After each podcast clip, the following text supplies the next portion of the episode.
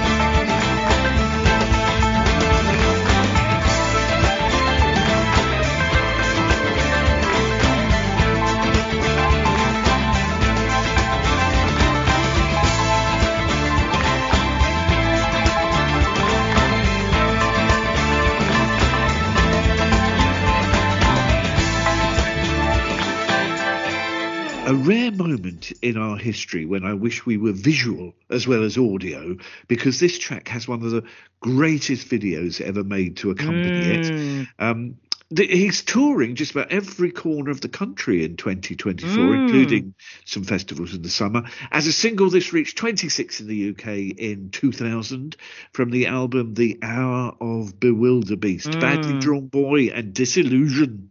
That's a lovely album. I often find myself listening to it. Actually, it's one of those albums that I used to listen to a lot when I was young. As a result of which, I can um, I can work to it quite easily because it just sort of happens in the background, really, for me. But it is that's a sign of that's a sign of great, and that's quite, that's a great compliment for me if I can if something just becomes background for me because it means I really love it. So uh, no, he was very talented and he seemed to lose his way. So I'm glad that he's Yes. sort of back and well and touring again. That's good news. Absolutely, and I always forget. You know, I was just checking when I when I picked this this week. Um, he had ten um, in a row, ten top forty hits in the UK, and he won the Yeah. Mercury Music Prize with his first, you know, with, with his yeah. first major album. Absolutely. So yeah, hope um, any new material and uh, the tour. Yeah, hope it all goes well for him. Yes, good luck. Welcome along to the Parish Counsel. It's episode 635. Um, uh, I'm Terence Stackham, and now I've got to put on my like smarmy 1980s DJ oh voice now. no, Okay, Yeah, oh man. Here she is, our beautifully drawn girl. It's Hey. Juliet Harris. As always, too kind, Sir T. Thank you very much. That's very sweet. Um, and you know, just as well, this isn't a visual podcast because I feel that wouldn't stand up to scrutiny. But anyway, hello everybody. Now, if you're going to call your Netflix documentary "The Greatest Night in Pop," then you you better have some big names up your sleeve. Mm. Well, right from the off, we had Bruce, Stevie, Dylan, Diana Ross, Paul Simon, many, many more. We began to see the picture. Back in January 1985, a mass of pop stars gathered at A&M Studios at 1416 La Brea Avenue in Hollywood. Mm. Because back in December, a month before, Harry Belafonte decided to follow Bob Geldof's lead uh, from the UK and bring pop stars together to record an American concept of Band Aid. And he brought in a chap called Ken Kragen, who managed Mm. Many top artists, among them Lionel Richie, who is our guide and narrator, Jules, hmm. in this intriguing documentary just released on Netflix, The Greatest Night in Pop. Yes, indeed. It's a bold old claim, isn't it? Frankly, as you say, you've really got to let this stand up, haven't you? But um, yeah. So I didn't. I knew the song, and I knew that it was like the US equivalent of Band Aid, but I didn't know much else apart from that. So it was good to watch this. So I really enjoyed this. I thought it was a really well told sta tale. Firstly, I thought Lionel Richie came across as a really nice man and a really committed man. I just loved the fact there's just nothing there was nothing he couldn't do. So so as the film explains they ended up recording this on the night of the american music awards which were a big deal at the time because they worked out that was when the most people were likely to be in the one place at the same time. So everyone was basically sort of taxied or bussed or got over there afterwards. So poor old Lionel Richie had hosted the American the, the American Music Awards. So he'd hosted the whole AMAs. He had won six awards whilst hosting himself whilst hosting the AMAs, reminding himself he was working during one of the acceptance speeches, and then really was one of the people that was pulling th- pulling together this this evening, which they recorded through the night. They eventually finished at 8 a.m. Um, the next day. Um, it was him that Michael Jackson that, that wrote it together, and I thought that there were so many interesting sort of nuggets in this. And every t- uh, usually we we talk about documentaries on here quite a lot, the things that we've seen, and how talking heads are often quite a vexatious area, aren't there? And sometimes it's nice to have documentaries that don't have talking heads. Every talking head they had in this, I thought was really good actually, and they got some really good ones. I loved the secretaries at um at your your um your man Ken's sort of place. Um, who uh, Ken Kragen, the secretaries, who said that they that the first inkling they got that something was happening was an unscheduled meeting first thing in the morning, and Harry Belafonte walked in. I mean, that was and they said that is not a normal start to a day. And Yeah. I love the fact poor Lionel Richie and Michael Jackson, him writing this song at Michael Jackson's house with Michael Jackson and having to contend with Michael Jackson's many animals that were around and about, including the snake that Michael Jackson said had come to say hello whilst Lionel Richie was about to sort of run from the building screaming. Um, I, there, it's interesting who came out of this well and who didn't, actually, I thought most people came out of this very well by and large. Yes. Um, as- always, you could argue, well, the people that don't participate don't come out of it well because they're not really there to mount a defence. Um, unusually and unfortunately, both you and I are big Prince fans, but he did not emerge well from this. I thought.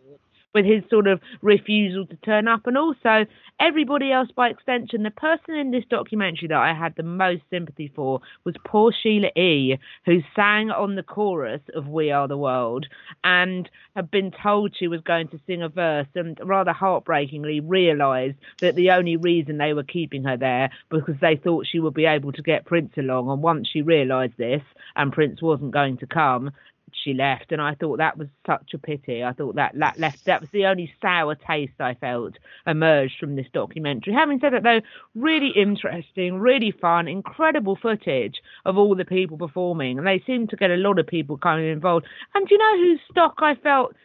In, was enhanced by this, and again, this is sort of the wrong way round, considering who I like and who I moan about on this podcast bless Bob Dylan. Bob Dylan, I knew you were going to say a Bob. Bit, cause, you know, as, as regular listeners now, I have my issues with Bob and Bob's oeuvre, but um, he was, bless him, a bit confused as to what was going on, um, and actually.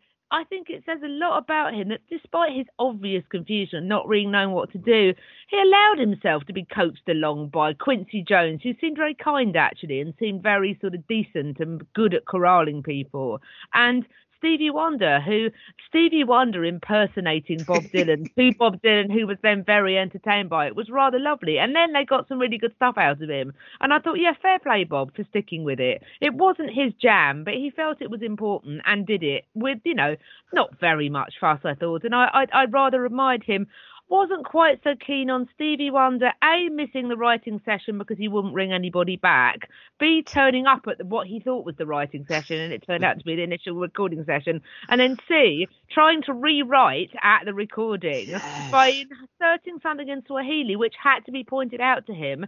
It was for it was raising money for the family in Ethiopia where they do not speak Swahili. So so there was there was yeah there was a lot Yes. going on, but I, I forgave Stevie when he managed to, to do stars in their eyes Bob Dylan and uh, and then thus coax a great performance from Bob. So that was that was lovely. And also I enjoyed Stevie Stevie Wonder and Ray Charles making many jokes at their own expense about their blindness as well. And there was there was much to like in this. It came across as a really kind of special day. I enjoyed the tale of Diana Ross crying at the end and the footage of her crying because she didn't want it to end. I thought it was I thought it was it was lovely this actually. I thought it was really interesting.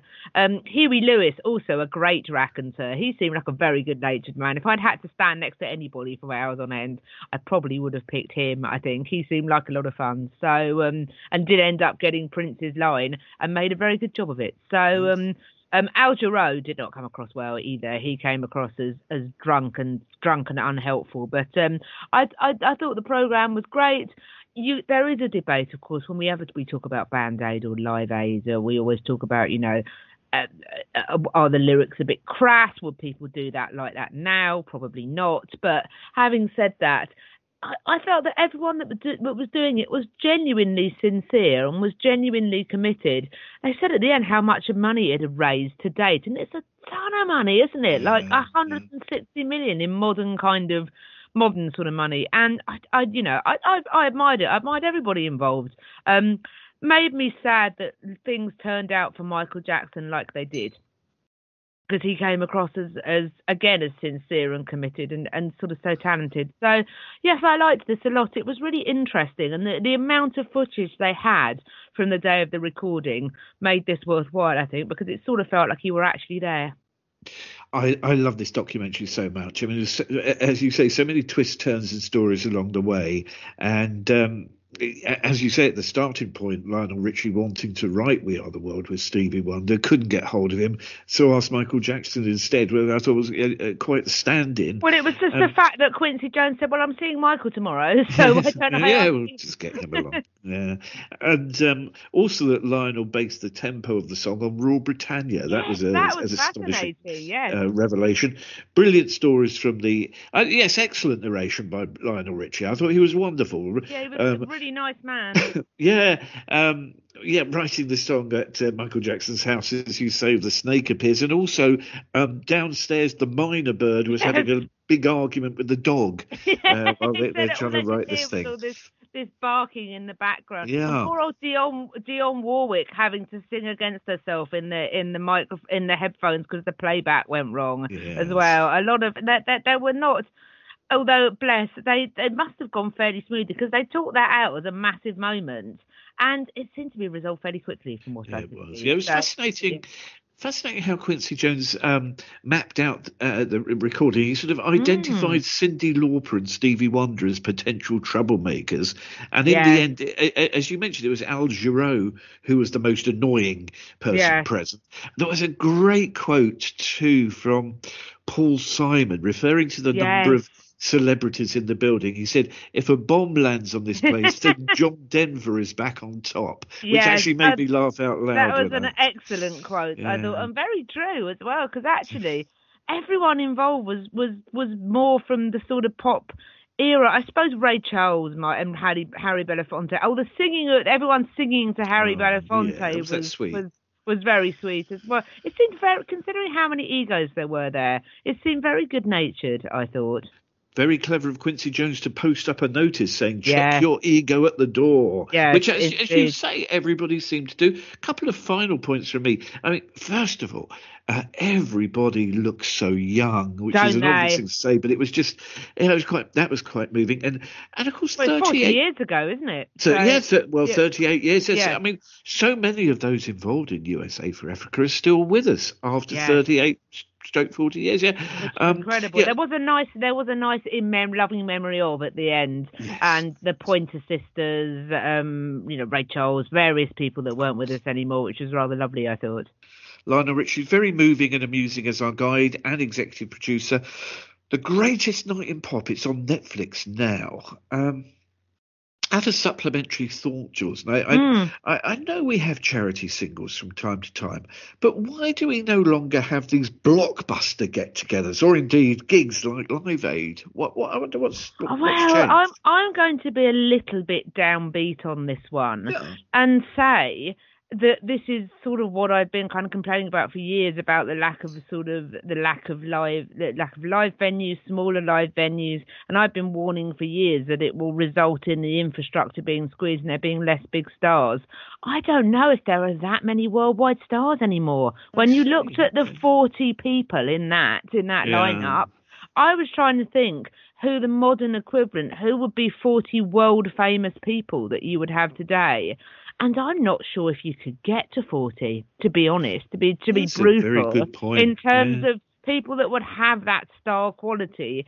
Um, some of the people around are still involved. Springsteen, you would probably get again, I would think. Whether or not Bob Dylan, bless him, would agree again, I don't know. but you could you could try him, and then you know you would have Beyonce and Taylor Swift and and Adele probably, but and Elton John and Paul McCartney. But I was trying Ed Sheeran probably, but I was trying to think of and maybe a Coldplay in that. But I was just thinking, would you have that many worldwide famous people uh, that would be able to fill that record, that record, and then fill a stadium? I don't know. The we we uh, interestingly, the royals here in Britain try to they whenever they have big party at the palaces, the biggest Oh, yeah. occasions, they try and get people to sort of play at the concert, don't they? And increasingly, the big names won't go. So I don't know if that's an anti-royal point. sentiment thing. So Yeah. I don't know. And and also another argument you could say when people sort of performing performing less, perhaps.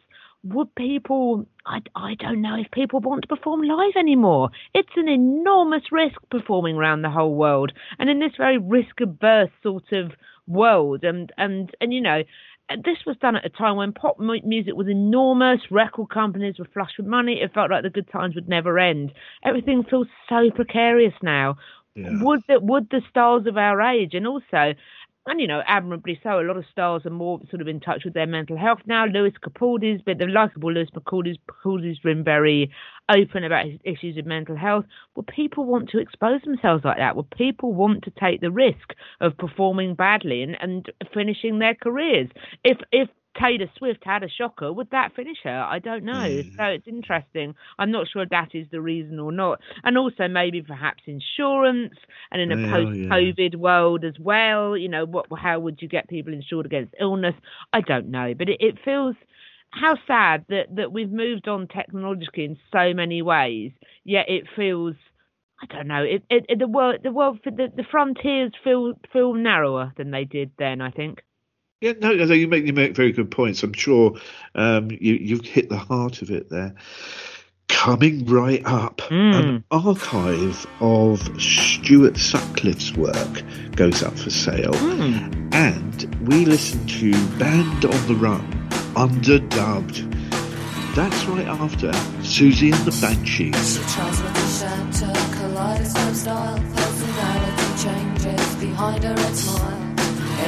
new problem puts a stranger inside. Hopelessly forcing on a minor disguise. Christine, the strawberry girl. Christine, banana split lady. Christine, the strawberry girl. Christine, banana split lady.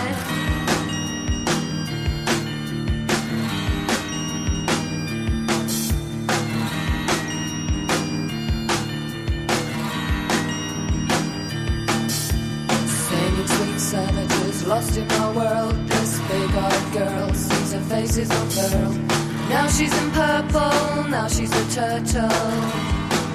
Disintegrating Christine,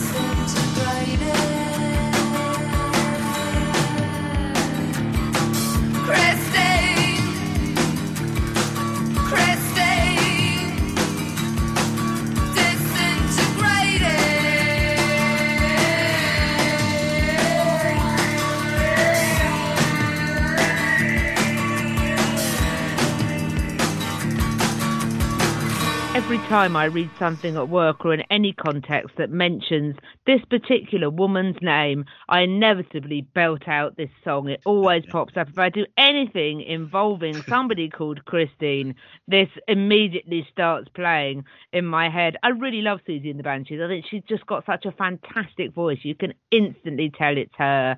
And they were. Uh, I was driving along yesterday, I think, and uh, Steve Lamacq played Spellbound on Six Music, and I, I instantly knew with before I recognised what song it was. I knew it was Siouxsie Sioux within about five seconds. But I think this probably is.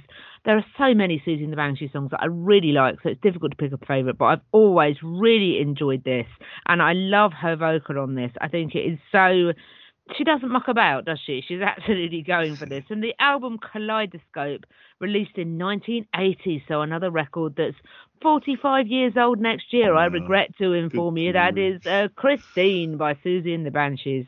Now she's in purple. Now she's a turtle. Um, that's- she is- it's my favourite Siouxsie track by absolute miles. I absolutely adore that. Play it often. Yeah. It's terrific. Uh, also in covered by Red Hot Chili Peppers at their V 2001 festival performance apparently with John Frusciante on guitar and by your your faves Simple Minds on the deluxe edition of their Graffiti Soul album in 2009. that. so Oh, you may wish hear to that, you may wish to yeah. ch- ch- check that out, Sir T. Stuart Sutcliffe's life Hmm. was sadly very short. He, he died aged only 21. But in his last five years, he's, he squeezed in a huge amount of living. Mm. Um, Sutcliffe, he was the original bass player with the Beatles, including their time in Hamburg in the early 1960s. While in Germany, he met Astrid Kirchherr, and uh, falling for her led him to leaving the Beatles, staying on in Hamburg, and rejigging his life as an art student. But very sadly, as we say, he died uh, of a brain hemorrhage actually while living in Hamburg with Astrid. He was only 21. Well, now the manager of his estate has decided to put his archive up for sale 400 paintings and drawings and some poems.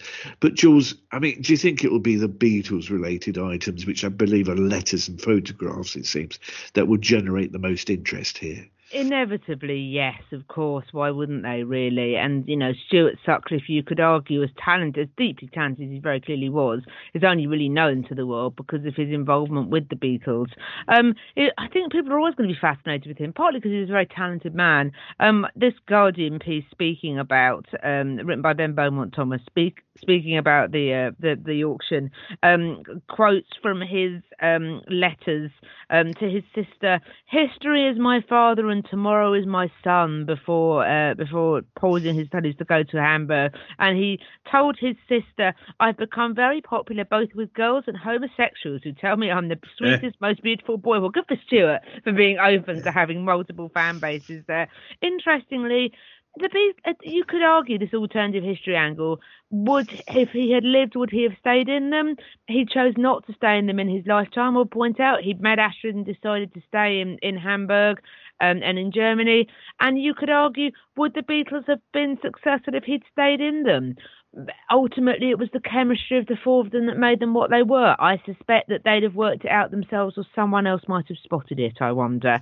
Um, George Martin was very astute, wasn't he? I suspect he might have spotted it. And interestingly, this is one of those sort of butterfly effect moments in history. He lent his bass to Paul McCartney, and that was that, wasn't it? Really. Yeah. So, um, so I always tragic that he died of a brain hemorrhage at age 21 depicted in the film backbeat um the fictionalized account of the beatles sort of hamburg years. I you know i thought he was you know everything that i've read of his or sort of things that i've seen of his he he was so stylish and so talented. I'm so sorry that he never got a chance to realize his artistic potential out of side of the beatles. Um which I suspect he would have remained even if he had lived. I think so. Um, so I can see why people are so fascinated because alternative histories and what ifs are always fascinating, aren't they? Well, they are. I mean, Stuart's sister Pauline wrote a, a book in 2001 called The Beatles' Shadow, Stuart Sutcliffe Mm, and I His mean- Lonely Hearts Club, which is a terrible keep- title. I know, terrible, but I keep meaning to read it because it sounds really good. Well, it's funny you say that because I thought when I I, I didn't know I didn't know written it. I ordered it and it arrived here this morning. I've got it in my hand now, um, and I'm gonna I'm really looking forward to reading this. Uh, just in the in the um, in the inside cover here, just she um she became a psychotherapist. She retrained later in life and became a psychotherapist. So I think you know her story will be quite interesting. But there was there's one quote uh, that I wanted to read. It's a rather sad quote from Pauline Sutcliffe about selling her brother's estate. And it's this: I would feel then, when when she sells it, I would feel then that I had done my bit and would be able to free myself from the Beatles. I've been trapped by them most of my life. I wanted to say goodbye. I mean, that's really sad. That is, Uh, I can understand it though, isn't it? Really, particularly as let's face it, Stuart wasn't even really in the Beatles as they were known, was he? No. Really? So yes, I can absolutely see how- Like you say, how sad to be trapped by something that didn't, that sort of didn't happen in a way, rather than something that sort of did. Really, um, interestingly, um, it's the the archives administrator is, who. So Pauline Sadie died in 2019. Yes. So the archives administrator is Diane Vital, and she said she wanted to keep it preserved whole. And she said, I want to keep it together. That's Pauline's dream from the very beginning. She said that it might be that the artifacts could go to a museum or university, then the major art, about 100 150 pieces that have been widely exhibited will go to a collector. That's probably realistic. You know what? I really admire people that are realistic about what collections mean and what collections won't mean. That is someone that is a professional in the arts industry, isn't it? Rather than someone that has, you know, 30,000 p- items from the Who and, you know, wildly overestimates their own worth, as I think has happened when we've talked about auctions and things in the past. So, um, so yes, it's it's it's you know it's always interesting. It's always interesting to think what if, and as you, you and I both know, and as we've talked about multiple times on this podcast, the bit there always seems to be a new angle to the Beatles, doesn't there, and a new a new sort of a new sort of section of interest. That's right. But if um, you want uh, to, you want to know more about this sale of, of Stuart Sutcliffe's uh, archive, uh, the website you need is stuartsutcliffeart.com. Uh, if you want to find out more. Well, like the like the late uh, Pauline Sutcliffe, I too have been trapped by the Beatles all of my life, but I found it a much more positive experience. And uh, yeah, I suppose as you and I have um, pondered here on many occasions, um, as you've just alluded to, really, just when you think there's nothing more to uh, find out or listen to that's Beatles related, here comes Paul McCartney with a band on the run. 50th anniversary reissue with, of course, the inevitable deluxe editions, two LP set, two CD set with posters and whatnot.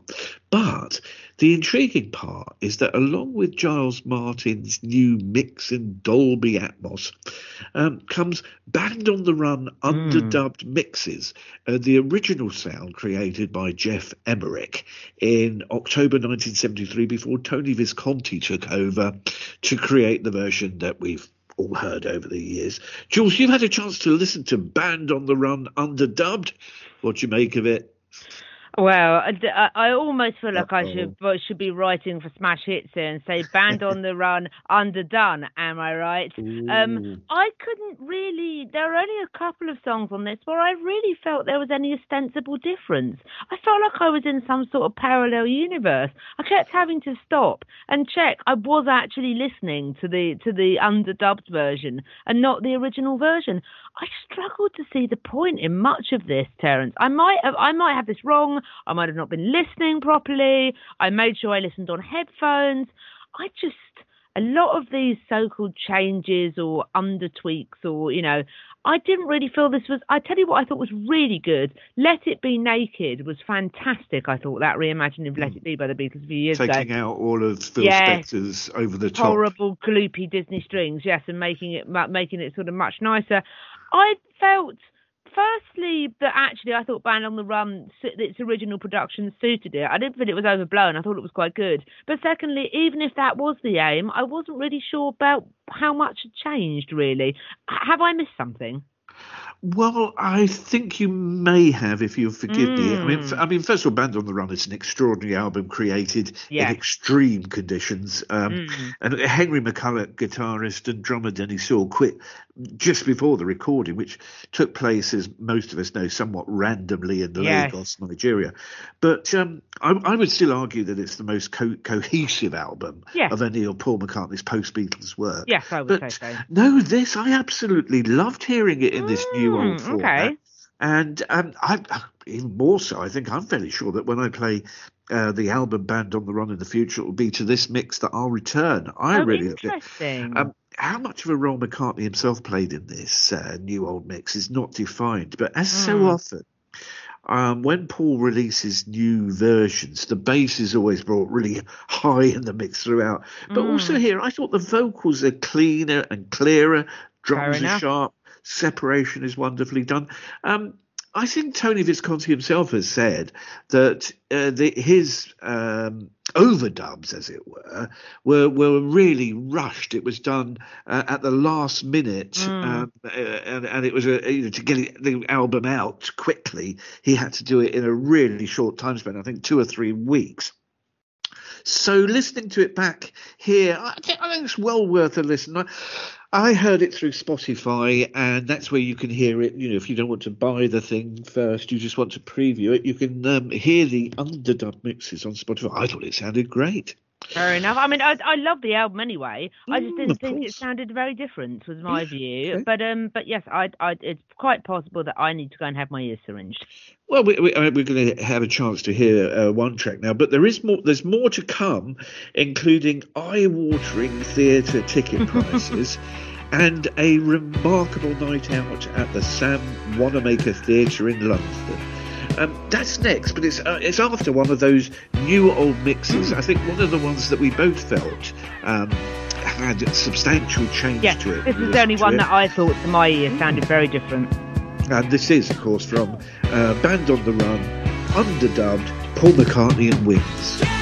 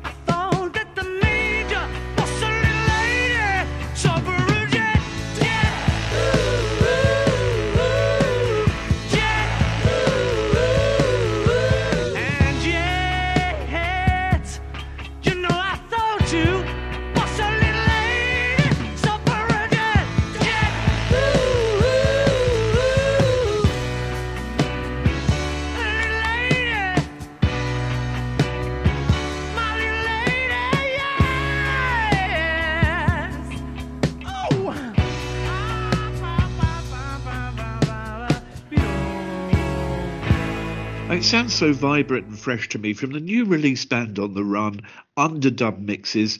Originally, the album made number one in the UK and on Billboard in 1973. Paul McCartney, Wings, and Jets. I mean, I have to say, I agree with you. That that sounded good because it sounded different to me, and I thought Yeah. that was that was worth hearing. I wonder if there's anything to do with that one standing out because it was the only track on Band on the Run that was not recorded in Lagos. It was recorded at George Martin's Air Studios in Oxford Street. So I don't know Ah, whether you know that had yes. something to do with with you know making it easier to to sound a, a little bit different. Uh, I was talking to some friends the other day about the cost of buying tickets for football matches, and this was after Chelsea reached the League Cup final at Wembley and finding out how much we will have to pay for the privilege mm. of being hmm. thrashed by Liverpool later in the month. And uh, of course, once again, I feel out of touch because everything in terms of entertainment, the cost of attending anything now seems to have gone through the roof since COVID. Mm. I mean, it's, it's now a regular occurrence to see ticket prices for gigs at places places like Wembley Arena or the O2 to go way, way beyond the hundred mm. pounds. That's your most basic ticket. Yes. I randomly selected Barry Manilow at the London Palladium. Mm. He's playing there in May of 2024. £190 per ticket, you know. Um, Sarah Jessica Parker and Matthew Broderick mm. are currently appearing at the Savoy Theatre in London. Uh, the play described this week in The Spectator as meandering, flat, and witless. Uh, Excellent, thanks for that. Came straight to the point there, didn't they? Ticket prices in the stalls for this at the Savoy, three hundred pounds oh. each without any extras. And I've got, I know people will still attend these offerings, but my fear, uh, Jules, is that next generations of potential theatre goers just won't even consider going to these things, and only wealthy British and overseas tourists are in the market for theatre and many many gigs now as well. Well, yes, that is the fear, isn't it? Really, I mean, so I I go to well, we will talk about my latest theatre visit shortly, but um, we go to the theatre quite a lot. Uh, my my girlfriend really likes going, as a result of which she is um, uh, on some sort of uh, membership type thing. I don't quite understand it, but um, as a result of which she gets access to reduced tickets at the National Theatre because she goes so frequently that it sort of pays for itself. And I think things like that are probably the way forward when it comes down to it. That's how we're able to go for. Can I just um, ask you? I'm so sorry to interrupt. Yeah, Can I ask on. you? Are those tickets that you get through this scheme? Are they like back row of the most upper gallery? No, or are no, they, they're, are pretty, they they're pretty decent. The, the, the tickets that um that we went to see this play that I was speaking about briefly were row B. So so you know we oh, get we play. get pretty yeah, good. Yeah pretty good tickets as a result and and I, you know, I, I, I'm someone that just she organises it. I just send the money through Monzo. So, so I, I'm not so. Um, I, I'm, I'm not. It's not that I'm not involved in this. It's just that you know, I don't, I don't, yeah. you know, I, I, I'm not so involved in the process. So I just uh-huh. send the money. But um, we we seem to be able to get decent tickets for things, and I and I suspect some of this might be to do with her sort of you know getting getting kind of early tickets or that sort of thing because of because mm-hmm. of her membership. But we seem to get tickets to sort of about 40 or 50 quid for things at the Nationals. So so it's not seemed it I mean I think it could be we we we bought tickets to see um we've bought tickets to see Keeley Hawes and Jack Davenport in a new play at the Donmar Warehouse um, and we're going on the on a Saturday night in a few weeks' time, and my share was forty pounds. But my ticket was forty pounds well, plus booking bad. fee. So there's quite a disparity, isn't there, yes, between there these three hundred quidders and your um, absolutely. And, I, and again, I think the ticket the ticket that I got for this this play at the, the, the Sam Wanamaker Ghost by Ibsen, I think I paid thirty five pounds plus booking fee for that. Okay. So it is possible to do this reasonably. Right. I think if you sign up to sort of pre-release mailing lists and lists and things mm. like that, what I suspect is that these tickets to some extent might be resale tickets in some in some cases.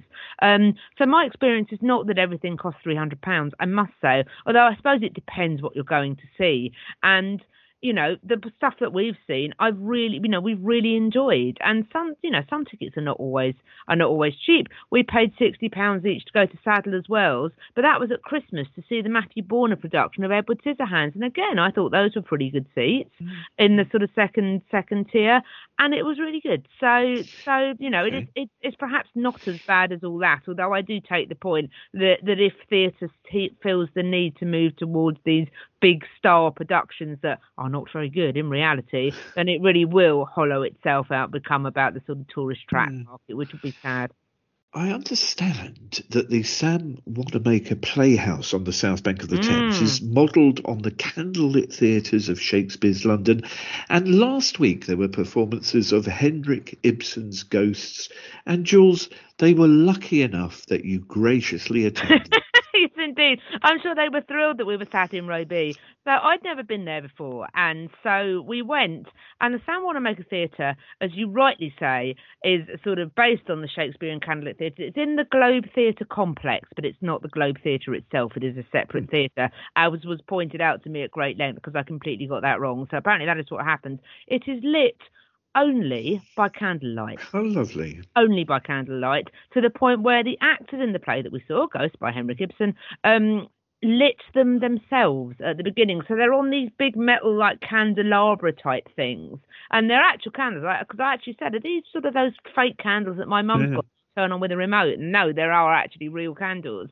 And so the two of the actors lit the candles themselves and on these huge metal things that then it's beautifully done and then gradually hoisted sort of up so that they so they're, they're so, they're sort of moved up.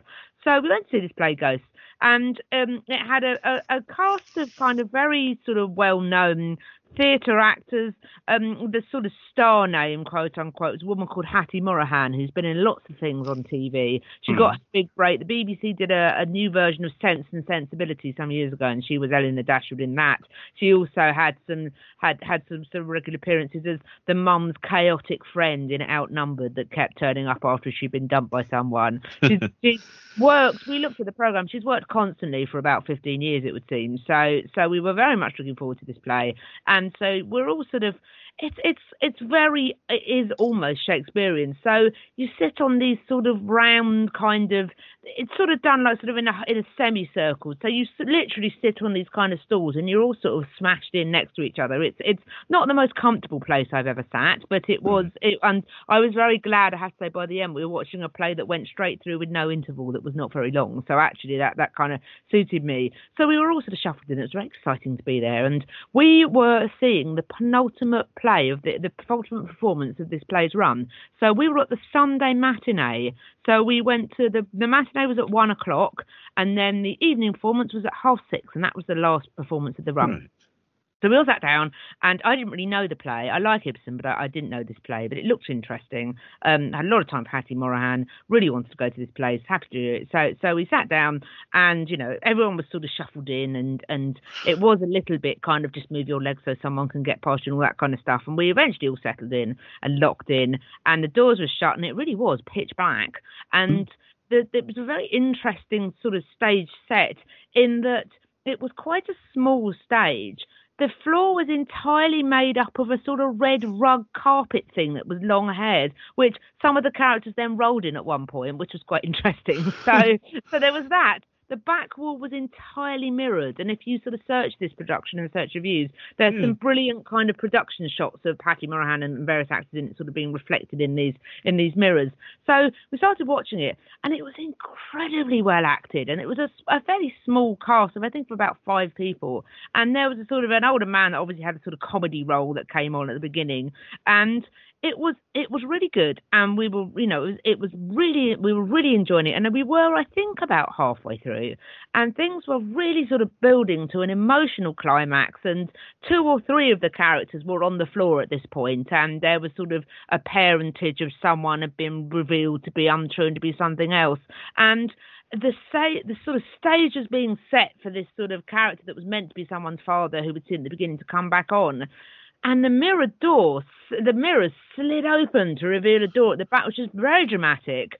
And a woman stepped out, all in black, wearing a very modern looking fleece, which nobody else was wearing because they were all in period dress. And I thought, this is very avant garde. I wasn't quite expecting this. At which point, this woman said, Hi, everybody. My name's Rachel. I'm the stage manager here. Um, I'm very sorry to interrupt. Um, we, we're going to have to take a pause in this for a moment. Um, so if everyone could just sort of stay calm and, and stay in your seats. If I could ask the actors to come off stage, please. At which point, poor Hattie Morahan and the other two get up off the floor and are sort of, you know, kindly Oh, shepherded away by Rachel, who then says, um, so we're just going to take a pause there. And if I could just ask for your patience for a few minutes, that would be great. And then they all go off back through the mirrors, which are then slid shut.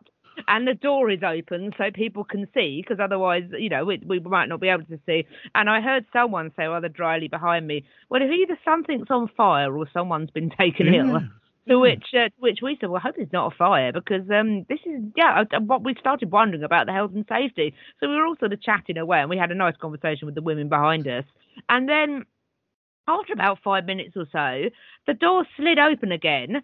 Rachel re-emerged in her fleece and said, um, and said, uh, "Thank you, everybody." Um, and so it turned out that uh, Greg Hicks, who was the actor that we'd seen at the beginning, had been taken ill and was no longer able to continue. Oh, my lord. Um, I have Googled. I haven't seen any announcements, any sort of serious announcement involved. So I hope he's okay. And Sure. she said that a man who I think she said was called Alex, who was obviously one of the crew, was going to be the stand-in. So "Our excellent stand-in Alex is going to stand in." So we're just going to rewind for a, you know for a, a couple of uh, for a couple of moments before we stopped, and then you know we'll continue. At which point the three actors came back on stage, laid back on the floor. Um, and then, How as if odd. nothing had happened, continued their scene. At which point, Alex, dressed all in black, like Rachel was, came on, bless him, holding the book with a little reading light tacked across it. So that was the one sort of. Uh, he had to have that, I think, because he wouldn't have been able to see it in candlelight. Um, and read beautifully and was very funny, and everyone very much enjoyed Alex's performance. And then they got to the end of the play, and um, Hattie Morahan got a big cheer at the end, who was really outstanding. Um, there, there was a lot of the play took place because I, I can't emphasise enough how small this space was. That Right. they actually, at one point, all five actors sat on the edge of the stage, and we were in row B, so they were about three and a half meters from me. And at one point, Hattie Morahan then walked down the aisle and uh, gave a big speech about a meter from us. And um, and she got a big cheer at the end, and Alex got a big special cheer and was and was you know was feted by by everybody.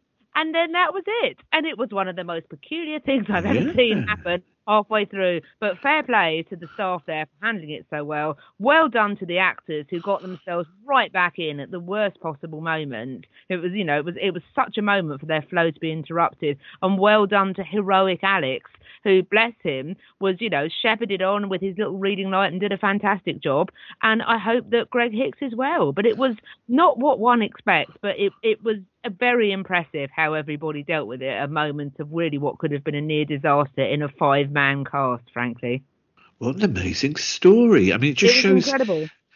Um, how necessary understudies are. You mean they, they don't go on, they don't go on, they don't go on for maybe a week, maybe two weeks, three weeks, No, and then suddenly, boom, you're on. Exactly, uh, without any notice, Yeah, play as wow. well, because this man had done, Well done. you know, he'd done the opening scenes, and he said afterwards Poor they were lucky that it was. Uh, well, I'm sorry for the poor actor, Yeah. but there was, you know, there was a there was a, a, a male role that was it was the smaller of the three male roles in the play, and uh, of of the five of them in total, and had it been sort of, you know, somebody like Paul Hilton uh, or Stuart Thompson, who had much bigger roles, I'm not sure what they would have done. As we said, what had happened? What would have happened if it had been Hattie Morahan, who was the sort of the main role in the play? It was, it was. Maybe Alex know, would have had to have stepped in there too. well, quite possibly. Who knows? But I mean, he did a fantastic job. Yeah. But we just kind of said, "Gosh, not one of those things you sort of expect, really, when it when it sort of happened." But it just goes to show that they, as we said, well, they must do all this contingency planning Yeah. because actually,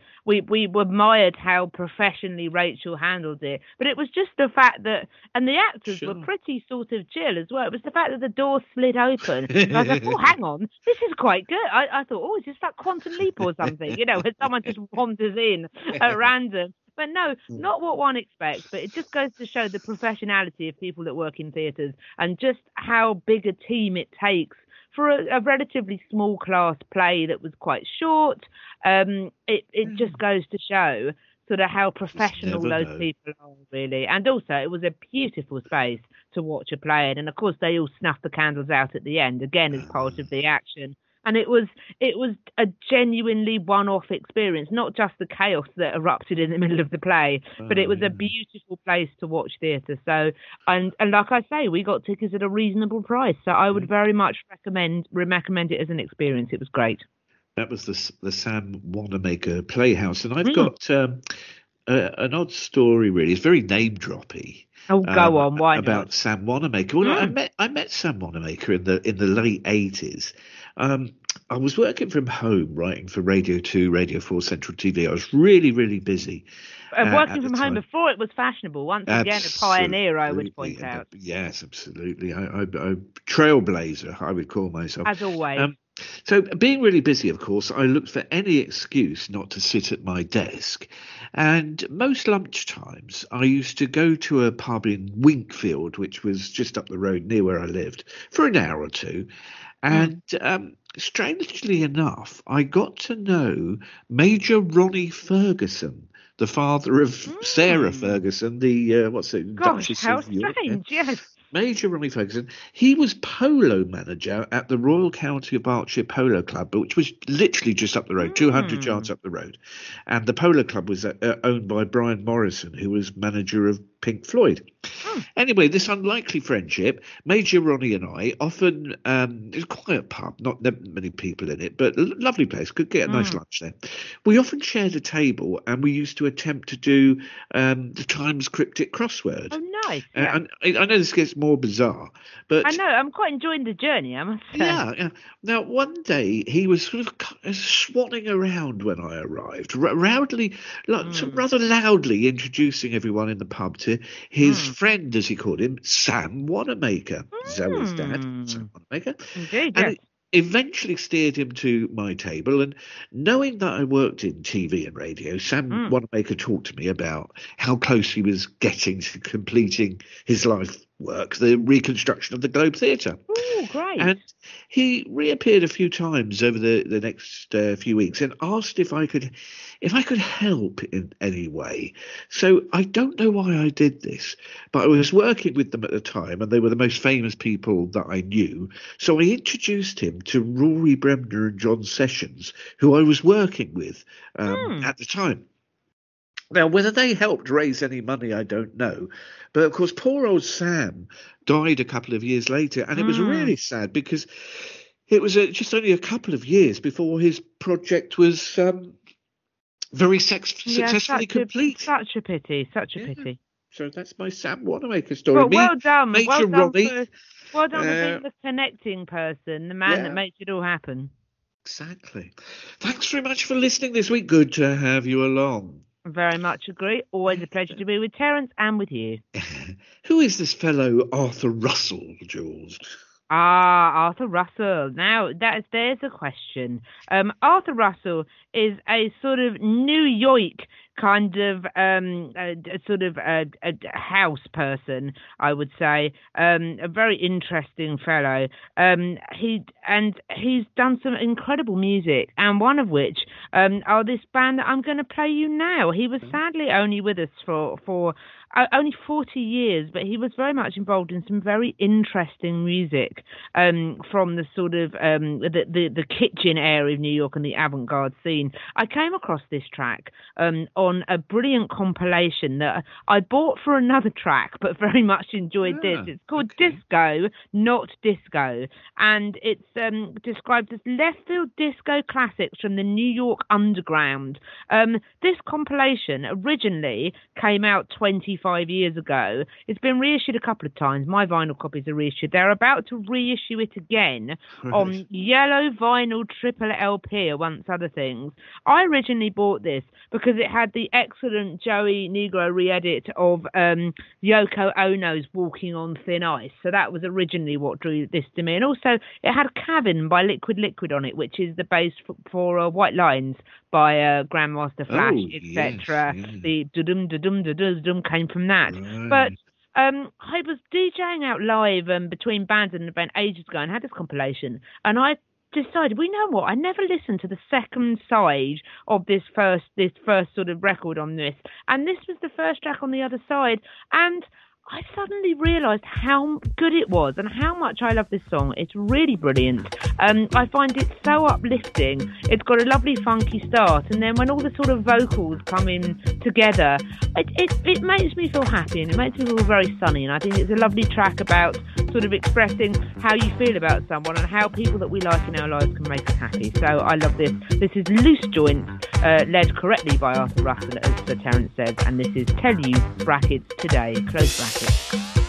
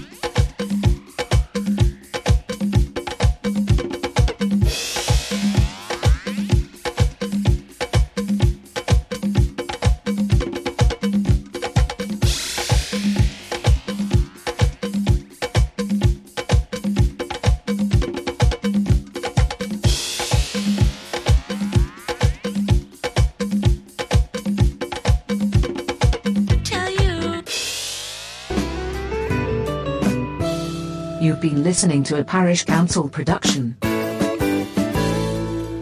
There's a choice we're making. We're saving our own lives. It's true, we make a better day for you and me. Is that sort of it? Sort of like that?